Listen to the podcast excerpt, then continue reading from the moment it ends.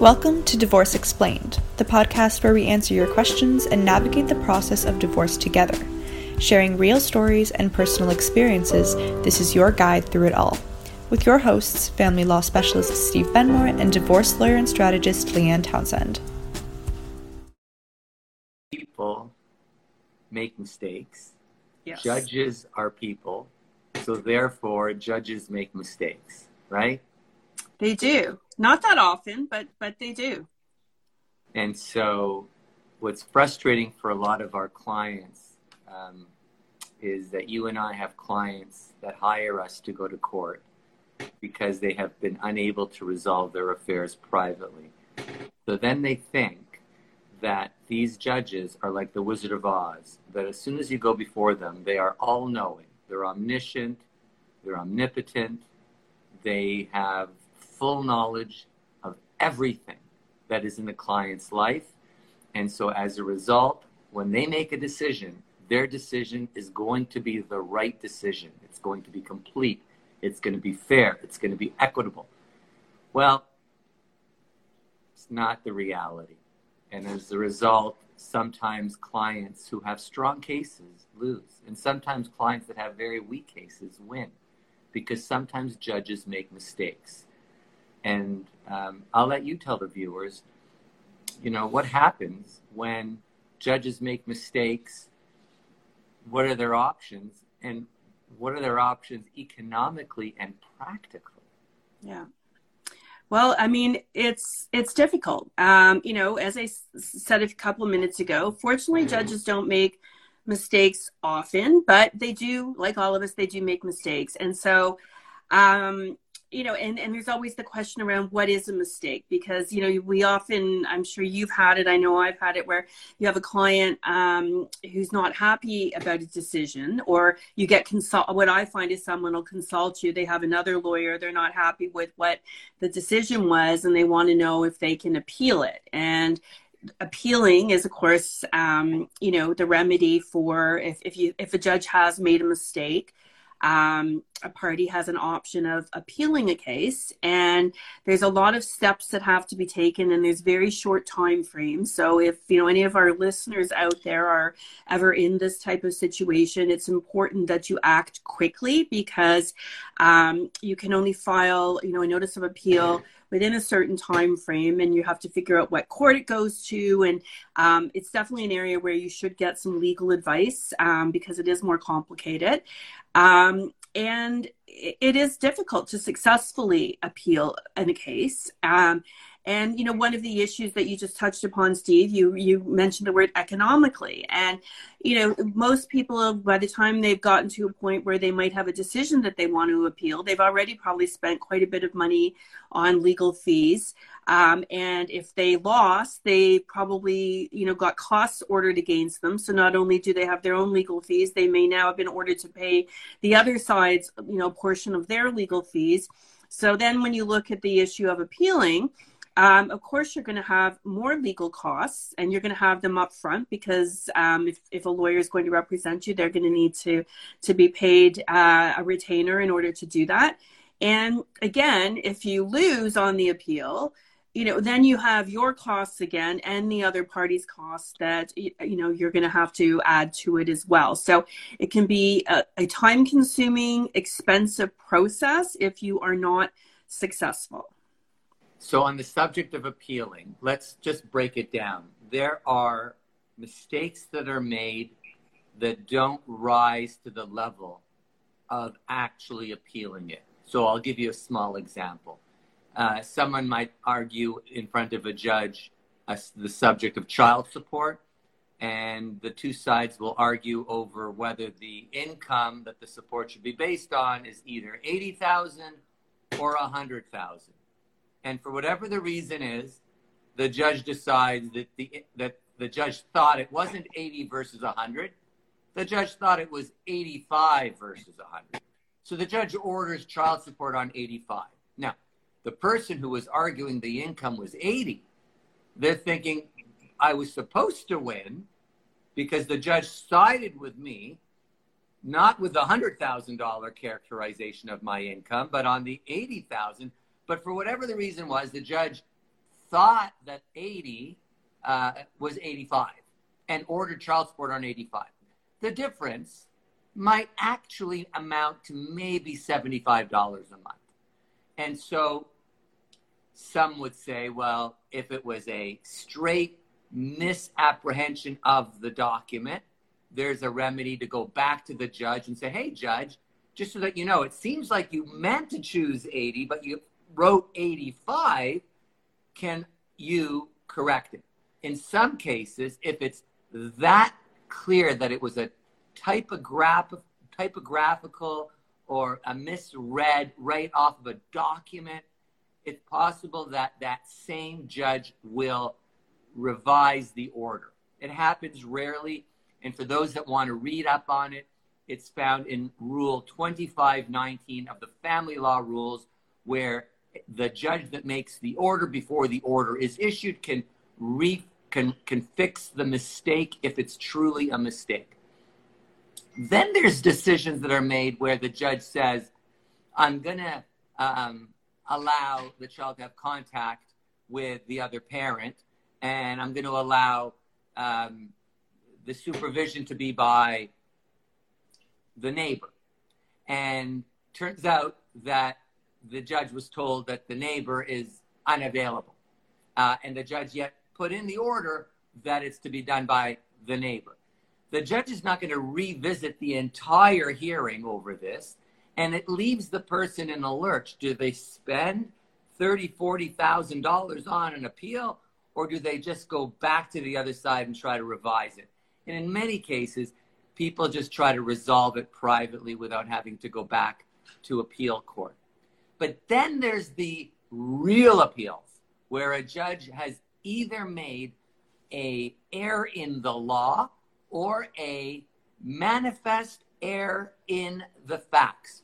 The language in the Court of Appeal is a misapprehension of the material facts, not of extraneous facts, but the facts that are really at the core of this. So, if you can establish that the judge has either misapprehended the material facts or committed an error in law, you meet the threshold to be able to now go to the Court of Appeal. Now, let me break that down. What if it's a temporary order? It's very different than a final order. On a temporary order, if a judge makes a mistake on a temporary order, you need this thing called leave of the court to be able to appeal. You need pre permission to appeal. So that's a different hearing. And you've got to do exactly what Leanne said. You got to move really fast. Within seven days, you got to bring a motion requesting leave to appeal. And if you don't, the window is closed. Now, for those that bring that motion for leave to appeal and they get granted leave to appeal, now they're in the same position as people that had a final order because then you have the right of appeal on a final order. So, and what does it mean when you appeal? It's not easy. You got to get the transcripts of the hearing. You got to prepare a tremendous amount of material also, all of the material from the first hearing, plus way more. And then you got to prepare this document called a factum. A factum is all of your legal arguments as to why the judge misapprehended the facts or made an error in law. And then you got to provide the details of the misapprehension in the error of law. And then you've got to provide the law that supports the contention that this is a reversible error under appeal. It's a ton of work. Uh, appeals cost anywhere from $25,000 to $200,000 per appeal. The bigger the case, obviously, the bigger the bill because there's more transcripts. I had a case last year where we won. It was a 14 day trial. The other side is appealing it. That's 14 days of transcripts. And the appeal lawyers now have to read 14 days of transcripts. They've got to read about 500 exhibits and they've got to filter through it all to figure out if in fact they can prove an error by the trial judge. And it will be very, very expensive. And that's why most people don't appeal. In fact, the vast majority of decisions made by the judges do not get appealed, even where there have been errors because of the economics involved in it. Yes, it can be a very expensive process. And, you know, often um, when people want to appeal things, it's because, you know, they didn't get um, they don't like the decision and and that may not you know be because there's an error um, it may be just they don't you know like the the decision that was was made. Um, there are some cases though um, you know where we hear the concept of fresh evidence and you know something um, comes a party becomes aware of something that they had no way of knowing um, at the time their matter was being heard, and perhaps it might change things, or something they became aware of, you know, after a decision. And you know, in certain those types of situations, um, sometimes um, you can successfully appeal based on this fresh evidence. in fact, that's a very good point because we, Leanne and I, are family law lawyers. This is very different than corporate or criminal. You see, in criminal law, there was an act, an event, an assault, a murder, a theft. It's that event. And there's very rarely the case where there's new evidence because all the evidence was about that event that was in the past. Same with the personal injury case, same with the wrongful dismissal case. But in family law, where the heir pertains to parenting of a child or the income of a person, well, the parenting issue um, is an ongoing issue. And so the Court of Appeal might be interested in knowing, well, how is the child doing right now? And that's where a parent or both of the appellant and the respondent to the appeal may very well bring a motion asking for the fresh evidence to be introduced. And so family law is a, a, rare, a rare area of law where fresh evidence is a very common event. Another thing I want to mention is that there's this thing with appeals called a stay. What is a stay? A stay is a freezing order. A stay occurs where somebody gets a trial judgment. The decision, according to one side, is erroneous. So they appeal. The act of serving a document called a notice of appeal generally freezes the order, stays the order generally. However, um, it does not freeze or stay parenting orders, custody and access orders. It does not automatically stay support orders, child support or spousal support. And in those situations, a person would have to, the appellant would have to, bring a separate motion in the body of the appeal asking for a stay, asking that the order that they claim is erroneous be frozen. And the onus is very high. First of all, the onus is high to appeal. The onus to stay in order under an appeal is very high. Example, the judge says, uh, where the debate was, shall the child and father move to Switzerland? And a trial decision is made and it says, yes, child could move to Switzerland. And the mother says, well, that was an error. Mother brings a motion. The motion, excuse me, mother brings an appeal. The appeal doesn't automatically mean that the child cannot move to Switzerland. Mother now has to bring a motion for a stay preventing the child from moving to Switzerland. And in a case like that, if the mother can prove on a motion for a stay that there might really be some errors there, the Court of Appeal might grant the state, recognizing that if the child already moves to Switzerland, the cat's out of the bag. It's very difficult to, to correct an error. So the Court of Appeal might issue the stay to keep everybody here until the appeal is heard in its totality. Um, I have a case right now. I had a trial last year where we won, and uh, we won significant child and spousal support. And once it was all calculated what the other side owed my client. Um, the amount of support arrears adds up to over $2 million. Wow. As a result of that, um, I immediately insisted that my client go to the Family Responsibility Office and get a statement of arrears from the FRO indicating what the amount of arrears are. Why did I do this? Why was this so important? Because appeal courts Think about it. Appeal courts will listen to an appeal where the person that is appealing comes to court with clean hands. comes to court showing that they obey court orders. Well, if an order was made for support and the support that's owed is $2 million and that person has chosen not to pay it in the face of the order that has not been frozen under a stay, we can bring a motion to say, we want that appeal either dismissed summarily or alternatively delayed until they comply with the support order. And so that's a situation where we use the rules in order to assert the client's claim. Because at the end of the day, the client doesn't want to argue an appeal. We got the judgment we wanted. We're satisfied with the judgment. We believe the judgment is robust, complete, and equitable. The other side is looking to attack it, which is their right. But it's also our right to, ins- to ensure that they comply with the order if they're trying to ask the court to give them a different order. So it's very interesting how there is this intersection between court level decisions, like judges by, who make decisions by motions or trials, versus the Court of Appeal. Two very different categories. And I've been before the Court of Appeal many times, and they remind lawyers all the time we are an error correcting court.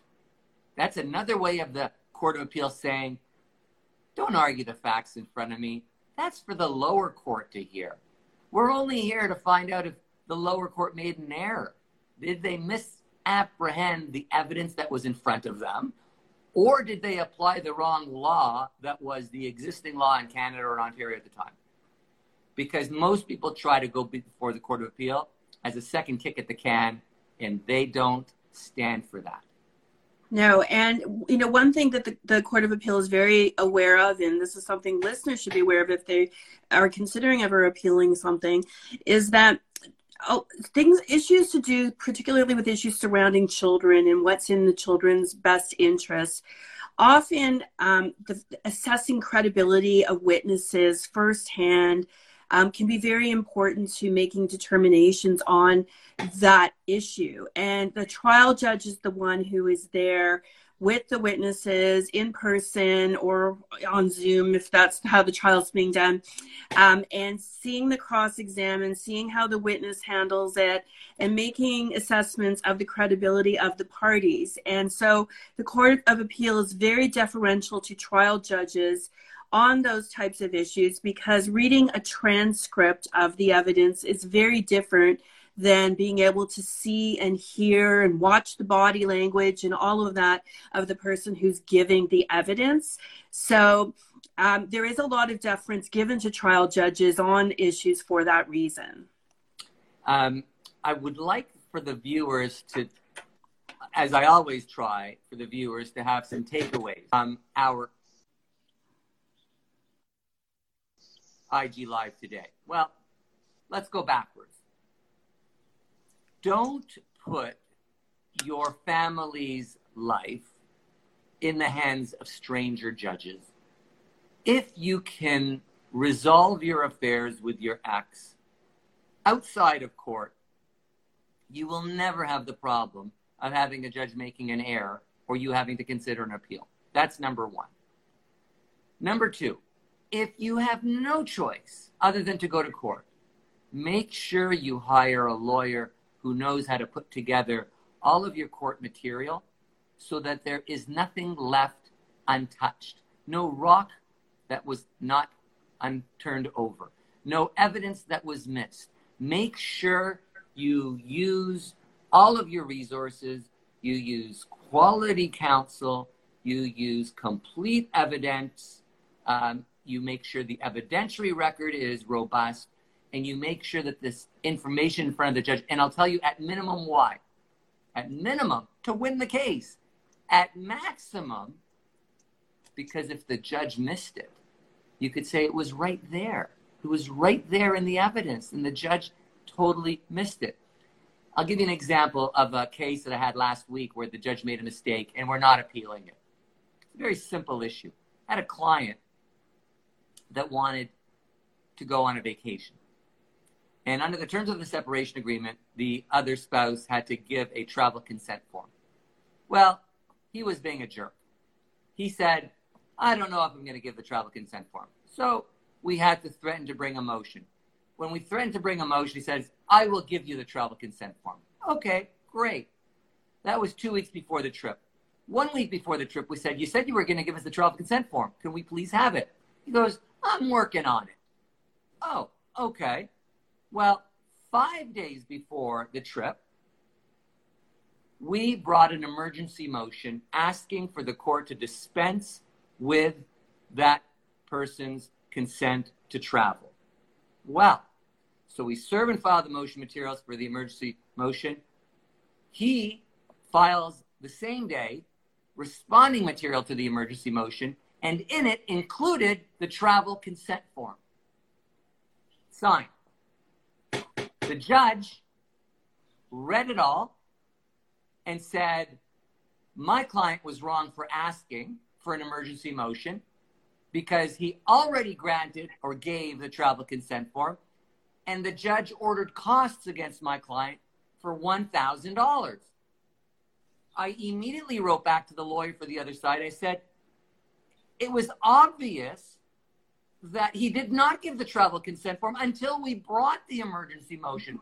But the judge somehow believed that we already got the travel consent form before we brought the emergency motion. At the end of the day, $1,000 in costs. My client got the travel consent form. My client wasn't going to spend $5,000 or $10,000 to appeal the decision. We just let it go. And that's an example of a judge making a mistake. The judge didn't get that we brought our emergency motion because he didn't give the travel consent form. The judge thought he already did bring give the travel consent form, and then we brought the emergency motion, which would make no sense. No. But judges make mistakes. exactly. That's today's topic. Thanks for joining us, everyone, here on Divorce Explained, and we will see you here again next week. Bye, everyone. Bye. Thanks for tuning in to today's episode of Divorce Explained. If you enjoyed it, don't forget to head on over to Instagram and follow at Steve Benmor and at Leanne Townsend Life for more. And if you're looking for specific divorce services, you can visit benmor.com and leannetownsend.ca. We hope today's episode made you feel informed and inspired as you move along through your divorce journey. Tune in next week for Divorce Explained.